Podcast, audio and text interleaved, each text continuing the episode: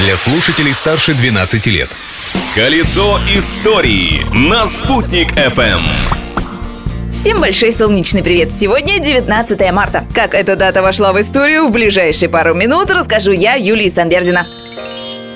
Всемирный день сна отмечается сегодня. В этот день принято вспоминать, что по данным Всемирной организации здоровья, взрослому человеку необходимо спать от 6 до 8 часов в сутки. А недосып влияет на настроение, работоспособность и ускоряет процесс старения. Кстати, среди млекопитающих только человек может осознанно лишить себя сна. А бегемоты могут спать даже под водой. Они всплывают на поверхность каждые 3-5 минут, чтобы вдохнуть воздух, но при этом не просыпаются. Прорыв дня. Прорыв в законодательстве был сделан в этот день. В далеком 1474 году в Венеции 19 марта впервые в мире был принят закон об охране авторских прав на изобретение. Патент на изобретение по этому закону выдавался сроком на 10 лет.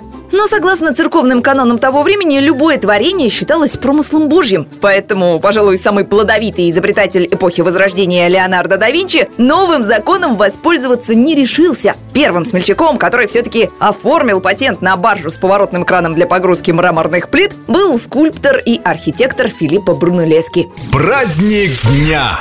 19 марта в России – это также День моряка-подводника. Несмотря на то, что у нас в республике нет выхода к морю, башкирские подводники в стране пользуются особенным уважением. К примеру, действующий заместитель главнокомандующего военно-морскими силами, вице-адмирал Игорь Тимирбулатов, родом из Нефтекамска, продолжает председатель морского собрания республики Юлай Муртазин.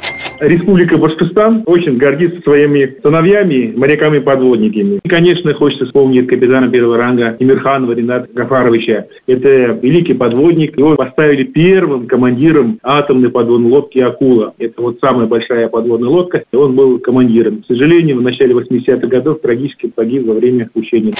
В память о знаменитых башкирских подводниках в Уфимском парке Победы установлен мемориальный комплекс.